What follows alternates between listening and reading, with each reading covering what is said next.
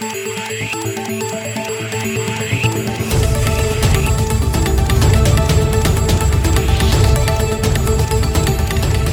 et bienvenue à cette édition de Santé, Sciences et Développement, le magazine scientifique de SciDev.net en partenariat avec votre radio. Au micro, Sylvie Cousson. Au menu de cette édition, au Cameroun, le gouvernement a autorisé la mise sur le marché local de cinq médicaments traditionnels améliorés pour la prise en charge des malades atteints de Covid-19. Considérés comme des adjuvants, ces produits devraient être associés au protocole de traitement homologué. Au Togo, les personnes vaccinées contre la Covid-19 peuvent désormais se faire délivrer un passeport vaccinal en ligne. Seule condition pour obtenir ce document qui est gratuit, avoir reçu les doses complètes de vaccins contre la pandémie. En RDC, les médecins sont en grève depuis le 12 juillet pour protester contre les promesses non tenues du gouvernement par rapport à leurs revendications d'ordre salarial. Nous vous proposons dans ce magazine une interview du docteur Fabien Zoko, président de la commission de contrôle et vérification du syndicat national des médecins, SINAMED. Quelle est la différence entre la drépanocytose et le rhumatisme? La réponse dans notre rubrique Kesako. Et puis l'agenda scientifique de la semaine, ce sera comme d'habitude en fin d'édition.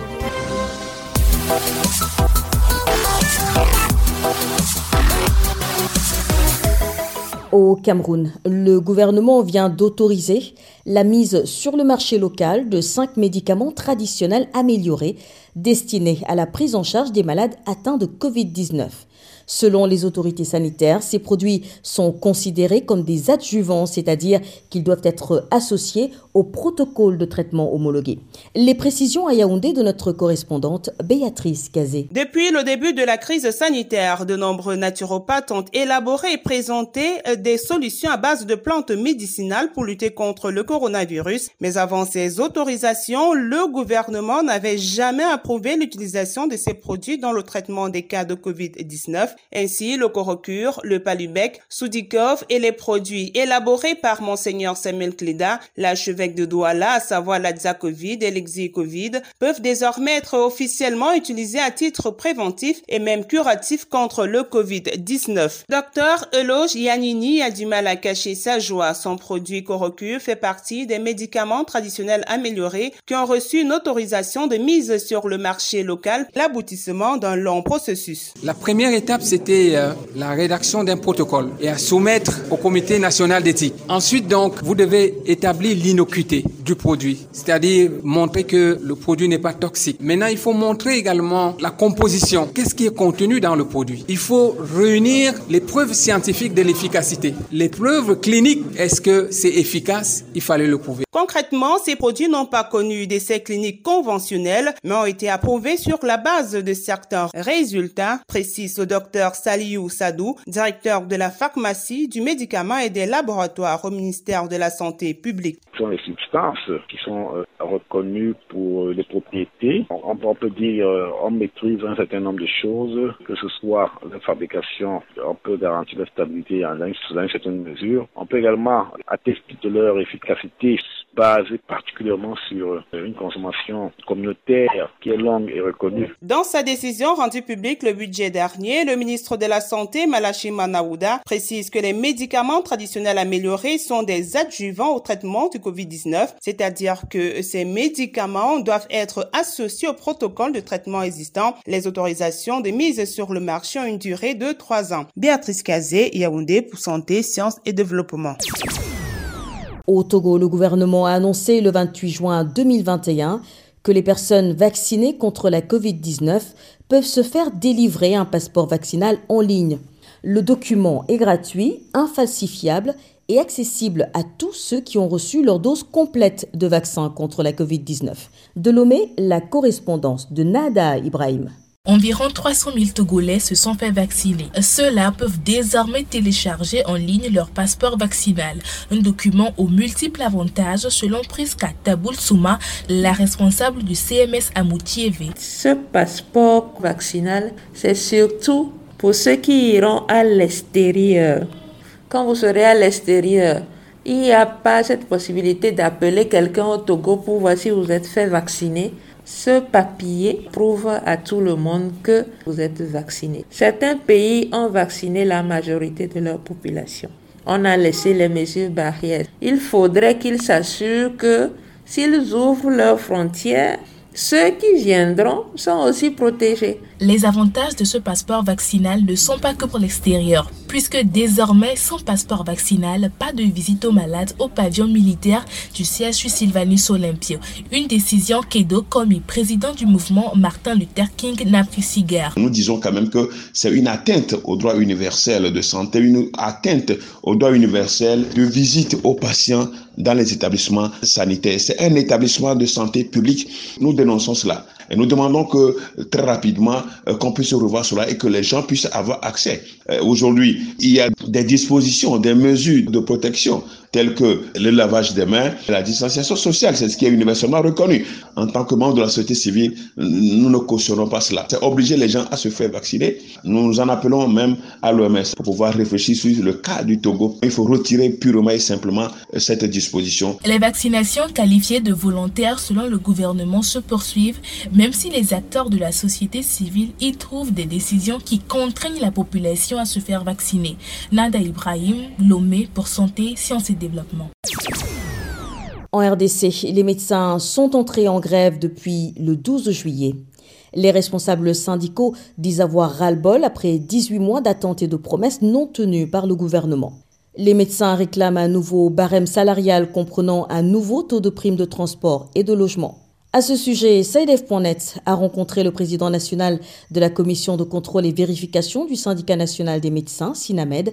Le docteur Fabien Zoko est interviewé par notre correspondant à Kinshasa, Bertrand Mayumbu. Bonjour docteur Fabien Zoko, vous êtes le président national de la commission de contrôle et de vérification du syndicat national de médecins, SINAMED, ASBEL en sigle. Qu'est-ce qui vous amène aujourd'hui en grève et quelles sont vos revendications? La motivation principale de cette grève reste le non-respect des engagements par le gouvernement de la République. Pour rappel, le 25 janvier 2020, le SINAMED, qui était en grève avait signé un protocole d'accord avec le gouvernement de la République, représenté par cinq ministres. Nous avons signé un accord parce que les médecins, déjà en ce temps-là, avaient fait observer au gouvernement que plusieurs aspects administratifs n'étaient pas respectés, autant des aspects financiers. Je prends un exemple.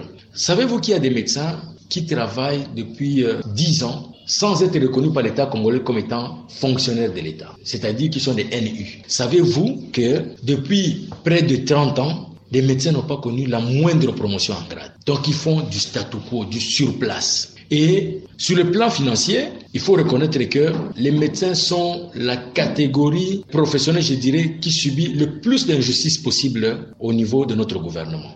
Quel est le statut financier actuel d'un médecin La rémunération du médecin est composée de trois rubriques. Vous avez le traitement de base, les primes et indemnités et autres avantages sociaux. Mais aujourd'hui, non seulement qu'on ne paye qu'essentiellement la prime à laquelle on a indexé un peu un logement forfaitaire en plus d'un transport forfaitaire, la prime plus le transport plus le logement euh, reviennent à 1 155 000 francs congolais. Ça équivaut plus ou moins à 550 dollars américains.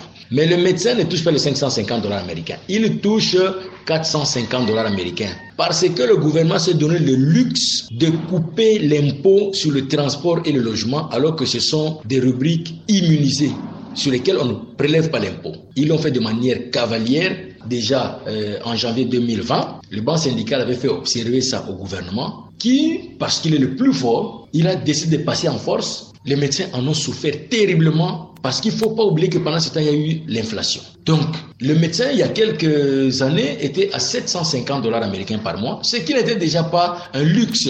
Mais aujourd'hui, il est à 450 dollars américains. Pourquoi n'envisagez-vous pas une autre voie de revendication que la grève? Est-ce qu'il y a une autre possibilité? Mais s'il y en avait d'autres, je pense que nous n'en serions pas à la grève. Parce que s'il y avait une autre possibilité, c'était le dialogue. Et le dialogue, nous sommes toujours pour le dialogue, mais c'est le gouvernement qui est resté sourd et, muet par rapport à la misère des médecins.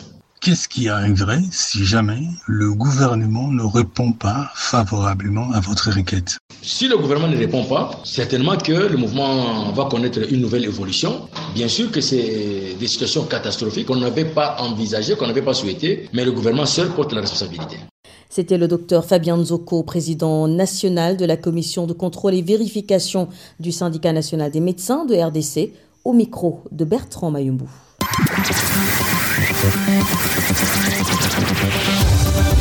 Kesako, qu'est-ce que c'est? Vos questions à la rédaction, les réponses de nos experts. La question de cette semaine nous vient de la Côte d'Ivoire. Je vous propose de l'écouter. Bonjour, Saïdev.net. Je suis Michel Yaokofi, à Boaké, en Côte d'Ivoire. Dans ma famille, nous avons perdu des frères des suites de la drépanocytose. Et moi, je suis malade du rhumatisme. Je voudrais savoir la différence entre le rhumatisme et la drépanocytose. Merci. Mettons le cap sur Abidjan pour retrouver en ligne notre correspondant Issiaka Nguesson. Bonjour Issiaka. Bonjour Sylvie. Vous êtes notre correspondant en Côte d'Ivoire et pour répondre à la préoccupation de notre auditeur, vous vous êtes rapproché d'un spécialiste. Rhumatisme et drépanocytose sont des maladies peu connues, mais qui font souffrir malheureusement les personnes qui les contractent. Donc, pour répondre à la question de notre auditeur, j'ai sollicité professeur Yao Atibi, pédiatre et spécialiste d'hématologie pédiatrique à l'hôpital mère-enfant de Bégerville, qui donne ici les grandes lignes de ces maladies. Il faut faire une différence entre le rhumatisme et la drépanocytose. La drépanocytose est une maladie qui est génétique et qui donc va se traduire par une anémie. Mais en plus de l'anémie, il y aura aussi des douleurs osseuses et ces douleurs osseuses-là peuvent être confondues au rhumatisme. Donc la drépanocytose, elle est génétique parce que c'est une maladie du sang qui va donc se trouver dans toute la famille. Donc des parents aux enfants, ça peut se transmettre. Donc dans la drépanocytose, il y a l'anémie et il y a les douleurs des articulations. Et ça, ça peut ressembler au rhumatisme. Et puis à côté, il y a le vrai rhumatisme même. Il est en général un problème de vieillissement. Donc, c'est comme les arthroses. Quand les sujets vieillissent, les articulations vieillissent, elles commencent à faire mal et à craquer. Donc, on peut observer des difficultés pour marcher et c'est les grosses articulations. On peut voir l'articulation devient raide. La personne a du mal à se déplacer et à marcher. C'est ça le rhumatisme. Il y a des formes de rhumatisme qui sont liées au vieillissement. Il y a des formes de rhumatisme aussi qui peuvent être liées à des infections. Donc, c'est deux problèmes totalement différents. Dans un cas, c'est transmis des parents aux enfants comme dans la drépanocytose. Dans le rhumatisme, ce n'est pas transmis. Ça peut pas passer des parents aux enfants. Voilà Sylvie, la réponse du professeur Yao Atebi, pédiatre et spécialiste d'hématologie pédiatrique à l'hôpital mère-enfant de Bégerville, qui répondait à la question de notre auditeur, Michel Yao Kofi, qui est à Boaké. Merci Siaka. Je rappelle que vous étiez en ligne d'Abidjan, en Côte d'Ivoire. Si vous aussi souhaitez nous adresser une question ou une seule chose à faire, appelez, écrivez ou laissez un message vocal au numéro WhatsApp suivant le plus 221 77 846 54 34, je répète, le plus 221 77 846 54 34. Votre question, vous pouvez aussi nous l'envoyer par email. L'adresse email, c'est celle-ci, podcast.sidev.net. Podcast s'écrit P-O-D-C-A-S-T et SciDev s'écrit S-C-I-D-E-V. Je répète, podcast.sidev.net. Vos questions et commentaires sont attendus à ces différentes adresses à tout moment de la journée. L'agenda. Place à Virgile Aissou qui nous fait découvrir le contenu de l'agenda scientifique de la semaine. Bonjour Virgile. Bonjour Sylvie, bonjour à tous les auditeurs de Santé, Sciences et Développement. Alors, que retenir à l'agenda cette semaine? À l'agenda cette semaine, l'UNESCO organise le 22 juillet à Paris une réunion technique en ligne pour discuter de l'accès numérique, des compétences et de l'apprentissage en ligne des filles. Cet événement privé de haut niveau sera filmé et retransmis au public par la suite. Pour plus d'informations, envoyez un mail à gender.ed unesco.org. J'appelle g e n d e unesco.org. Toujours avec l'UNESCO, le 27 juillet à partir de 13h temps universel, une discussion en ligne sur le thème Les villes ne laissent personne de côté, des réponses pour les personnes en situation de handicap face à la COVID-19, de la politique à la pratique. Pour plus d'informations, rendez-vous sur le site web de l'UNESCO à l'adresse unesco.org. Notons également que le 26 juillet sera célébrée la Journée internationale de la conservation de l'écosystème des mangroves, une célébration qui a pour but de sensibiliser le public sur l'importance des mangroves dans les zones côtières. Voilà Sylvie, ce sera tout pour cette semaine. Merci Virgile.